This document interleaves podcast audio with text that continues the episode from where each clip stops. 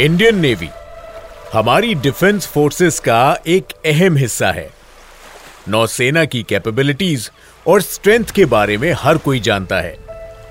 लेकिन Indian navy का भी एक राज है, जो शायद दुनिया से छिपाकर रखने के लिए सरकार ने काफ़ी मेहनत की, मगर छिपा नहीं पाए। इंडियन नेवी के ऐसे ही एक राज के बारे में हम इंडिया क्लासिफाइड के इस एपिसोड में बात करने वाले हैं। कहना मुश्किल है कि ये बातें सच है या नहीं, क्योंकि इसे वेरीफाई करना मुश्किल है। लेकिन जुटाई हुई इंफॉर्मेशन के आधार पर हम आपके साथ कुछ थ्योरीज शेयर करने वाले हैं। हम बात करने जा रहे हैं इंडियन नेवी के एक सीक्रेट ऑपरेशन के बारे में। भारत के साउदर्न बॉर्डर के करीब 5110 किलोमीटर दूर। मॉरिशियस में बनाए जा रहे इंडिया के सीक्रेट नेवल बेस के बारे में। Mysteries theories and yon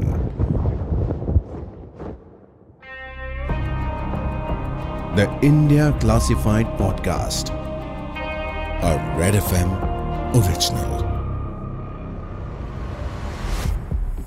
India classified season two में आपका स्वागत है। मैं हूँ पूरब। मुझे आप शो से रिलेटेड फीडबैक देने के लिए मैसेज कर सकते हैं। At the rate R J Purab पर। इंस्टाग्राम और फेसबुक दोनों पर अवेलेबल हूँ।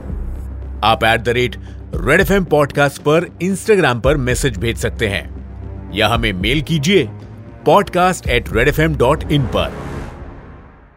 हम बात कर रहे हैं मॉरिशियस में बने इंडियन नेवी के सीक्रेट बेस के बारे में Hi, I am your captain. Welcome to Mauritius. Tropical beaches और क्लियर सी वाटर ने मॉरिशियस को एक popular high end tourist destination बना दिया है पिछले 30 सालों में मॉरिशियस में काफ़ी बदलाव हुए हैं और इसकी पॉपुलैरिटी बढ़ने के पीछे भारत की अहम भूमिका रही है। आपने साल 2000 से लेकर 2010 तक के बने टीवी शोज़ और फिल्म्स में मॉरिशियस का ज़िक्र कहीं ना कहीं ज़रूर सुना होगा। कहा जाता है कि मॉरिशियस के टूरिज़्म को प्रमोट करने के लिए इंडियन प्रोड्यूसर्स को इंसेंटिव्स दिए जाते थे। समझ लीजिए कि यह उस समय का इन्फ्लुएंसर मार्केटिंग का तरीका था। लेकिन इसमें मतलब की बात यह है कि भारत से मॉरिशस जाने के लिए टूरिस्ट की संख्या अचानक बढ़ने लगी। टूरिज़्म से मिलने वाले पैसे किसी भी देश की इकोनॉमी के लिए फ़ायदेमंद साबित होते हैं। एक समय पर यह देश एग्रीकल्चर पर सरवाइव कर रहा था। लेकिन पिछले पंद्रह सालों से यह इंडियन ओशियन का रिजॉर्ट बन चुका है। स्टैटिस्टिक्स कहते हैं कि 2018 में मॉरिशस जाने वाले टूरिस्ट की संख्या थी 1.4 मिलियन, यानी करीब 14 लाख। ऐसा देश जिसकी पॉपुलेशन 12 लाख है, वहाँ पर एक साल में 14 लाख टूरिस्ट का आना एक बड़ी अचीवमेंट है। लेकिन हमारा ध्यान खींचा, एक न्यूज़ रिपोर्ट ने। मॉरिशियस इंडियन ओशन के साउथ वेस्ट रीजन में लोकेटेड है। यह चार आइलैंड का एक समूह है। सबसे बड़ा है मॉरिशियस आइलैंड। उसके बाद है रॉड्रिगस आइलैंड। ये दोनों ही पॉपुलर टूरिस्ट डेस्टिनेशन हैं।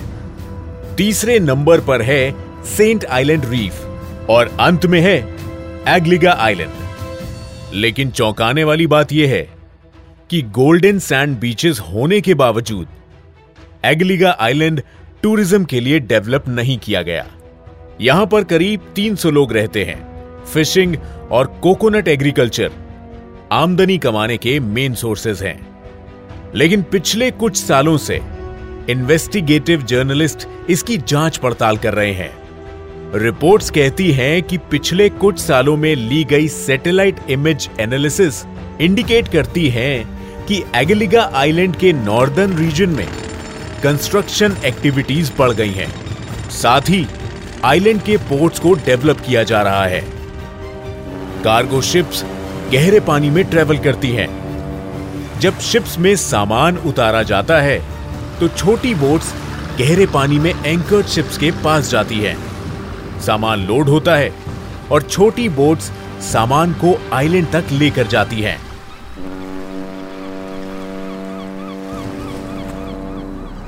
2019 तक एगलिगा आइलैंड में एक छोटी सी जेटी हुआ करती थी। लेकिन सैटेलाइट इमेजेस में देखा गया है कि यह धीरे धीरे छोटी सी जेटी को पोर्ट में तब्दील किया जा रहा है। लेटेस्ट इमेजेस में दिखाई देता है कि जेटीज को एक्सटेंड करके समुद्र में काफ़ी अंदर तक एक्सटेंड कर दिया गया है। कार्गो हैंडलिंग क्रेन्स की इंस्टॉलेशन दिखाई देती है। वहाँ रह रहे लोकल्स ने कुछ वीडियो शूट्स जारी किए, जिसमें वो बता रहे हैं कि वहाँ हाउसिंग डेवलपमेंट पर काम चल रहा है। उस आइलैंड की आबादी 300 लोगों की है। अब सवाल यह है कि इतने सारे नए घर किसके लिए बनाए जा रहे हैं? इसके अलावा एक नए रनवे की कंस्ट्रक्शन भी हो रही है। 2019 तक एगलिगा आइलैंड के पास एक ही रनवे था, जिसकी लंबाई 800 मीटर थी। इतने छोटे रनवे पर छोटे साइज़ के प्लेन्स ही लैंड हो सकते हैं। लेकिन 2020 के अंत तक, यहाँ एक और रनवे दिखाई देने लगा। इस रनवे की लंबाई तीन किलोमीटर है। ग्रेगरी पोलिंग, जो कि Center for Strategic and International Studies के रिप्रेजेंटेटिव हैं, उनके मुताबिक, तीन किलोमीटर का रनवे बड़े पैसेंजर प्लेन्स और मिलिट्री ट्रांसपोर्ट एयरक्राफ्ट और कंट्रोल एयरक्राफ्ट को लैंड करवाने के लिए काफ़ी है। रिसर्च से मालूम हुआ कि रनवे के पास एक एप्रन बना हुआ है, जो कि प्लेन्स को पार्क करने के लिए इस्तेमाल होता है। कंस्ट्रक्शन वर्कर्स के लिए नॉर्दर्न रीजन में जंगल का एक हिस्सा साफ़ करके घर बना दिए गए। एक्सपर्ट्स कहते हैं कि वहाँ रह रहे लोगों के लिए डेवलपमेंट होना ज़रूरी है। लेकिन इतने बड़े कंस्ट्रक्शन प्रोजेक्ट की ना डिमांड थी और ना ही ज़रूरत। इस डिफॉरेस्टेड एरिया में ऑफिसेज हैं शिपिंग कंटेनर्स हैं और बड़ी क्वांटिटी में बिल्डिंग मटेरियल का स्टॉक है।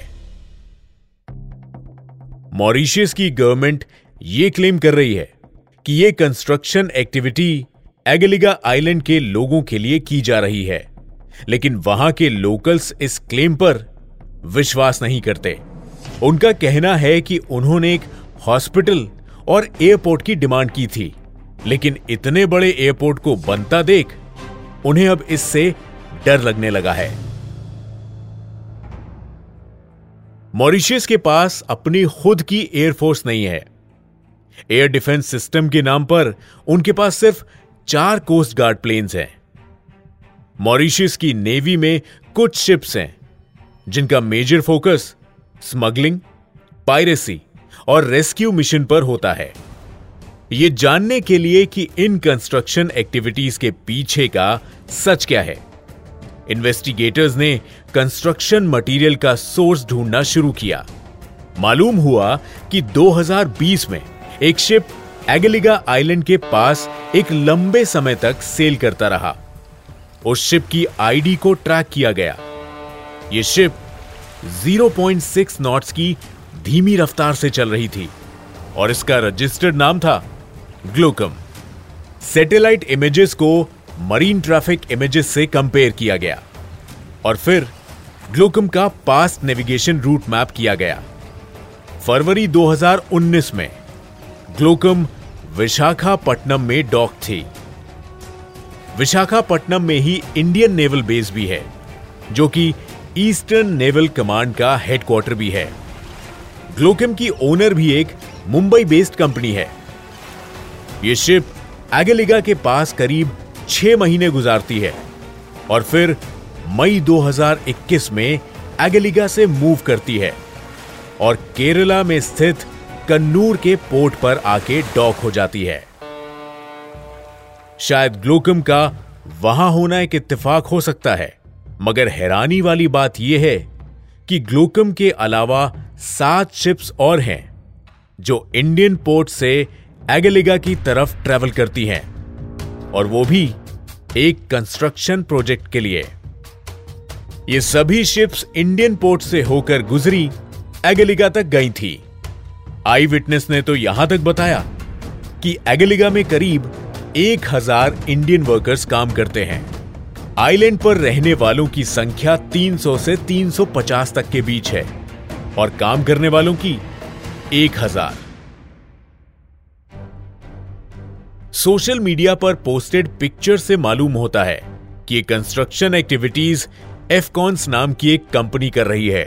एफकॉन्स इंफ्रास्ट्रक्चर लिमिटेड इंडिया की फाइनेंशियल कैपिटल कहे जाने वाले मुंबई शहर में बेस्ड है। यह करीब 150 साल पुरानी कंपनी है। इन्वेस्टिगेशंस में एफकॉन्स की फाइनेंशियल रिपोर्ट सामने आई। एगलिगा आइलैंड के कंस्ट्रक्शन प्रोजेक्ट की कॉस्ट 1914 करोड़ है, यानी करीब 250 मिलियन यूएस डॉलर्स वहाँ के लोकल रेसिडेंट्स का कहना है कि मिलिट्री ऑफिसर्स वहाँ आकर कंस्ट्रक्शन एक्टिविटीज़ की असेसमेंट करते रहते हैं। इंडियन ओशियन वर्ल्ड की सबसे इंपॉर्टेंट वाटर बॉडीज में से एक है। अनुमान लगाया जाता है कि इस कदम के पीछे इंडिया का एक मोटिव चाइना की वाटर डोमिनेशन को कम करना भी हो सकता है। इतिहास में पहली बार चाइना के पास अपनी खुद की ब्लू वाटर नेवी है। यह फौज इंडिया के लिए आने वाले समय में पोटेंशियल थ्रेट हो सकती है। शायद इन बातों को सोचते हुए, भारतीय सरकार ने मॉरिशियस में इस सीक्रेट आइलैंड को डेवलप करने का डिसीज़न लिया है। चाइना ने 2017 में अपना पहला foreign military base horn of America में बनाया था। इस प्रोजेक्ट की टोटल कॉस्ट थी 600 मिलियन डॉलर्स। भारत के लिए मॉरिशियस पर अपना इन्फ्लुएंस रखना ज़रूरी है, ताकि वो मॉरिशियस को चाइना की इन्फ्लुएंस से दूर रख सके। 2015 में, इंडिया और मॉरिशियस के बीच एगलिगा की डेवलपमेंट के लिए एक मेमोरेंडम भी साइन किया गया था। प्रधानमंत्री नरेंद्र मोदी जी ने खुद इस कंस्ट्रक्शन प्रोजेक्ट की अनाउंसमेंट करते हुए कहा था कि यह भारत के लिए कंस्ट्रक्शन सेक्टर में एक अहम कदम है। लेकिन उस समय भी मिलिट्री प्रोजेक्ट की कोई बात नहीं की गई थी। मॉरिशियस के आइलैंड पर मिलिट्री बेस बनाने वाला भारत पहला देश नहीं है। पहले भी मॉरिशियस के डिएगो गाजिया आइलैंड को ब्रिटेन ने मिलिट्री बेस में तब्दील कर दिया था और फिर ब्रिटेन ने इस आइलैंड को एक सीक्रेट डील के तहत यूनाइटेड स्टेट्स को लीज पर दे दिया था। इस आइलैंड को ज़बरदस्ती खाली करवाया गया।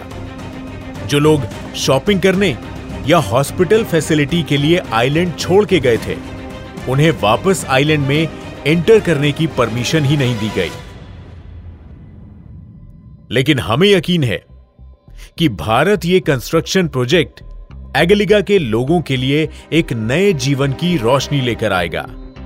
साथ ही भारत को एक और मज़बूत स्थिति में लाने में मदद करेगा। मॉरिशस में इंडियन मिलिट्री बेस के बारे में आप क्या कहना चाहते हैं? क्या ये सीक्रेट आइलैंड वाली बातें सच हैं? या फिर सिर्फ़ मीडिया कॉन्स्पिरेसी? शायद वक्त आने पर हमें पता लग ही जाएगा। बस उस वक्त का इंतज़ार हम सबको करना ही होगा। हमें ज़रूर बताइए कि आपको हमारा एपिसोड कैसा लगा। Instagram users at the rate RJ Puram या फिर at the rate Red F podcast पर मैसेज कर सकते हैं, या podcast at Red F M dot in पर हमें मेल कीजिए। मैं मिलूँगा आपसे अगले एपिसोड में। नमस्कार। जय Hind. You are listening to Red podcast originals India classified written by Dhruv Law audio design by Anil Chauhan Send your feedback and suggestions right to us at podcast at redfm.in.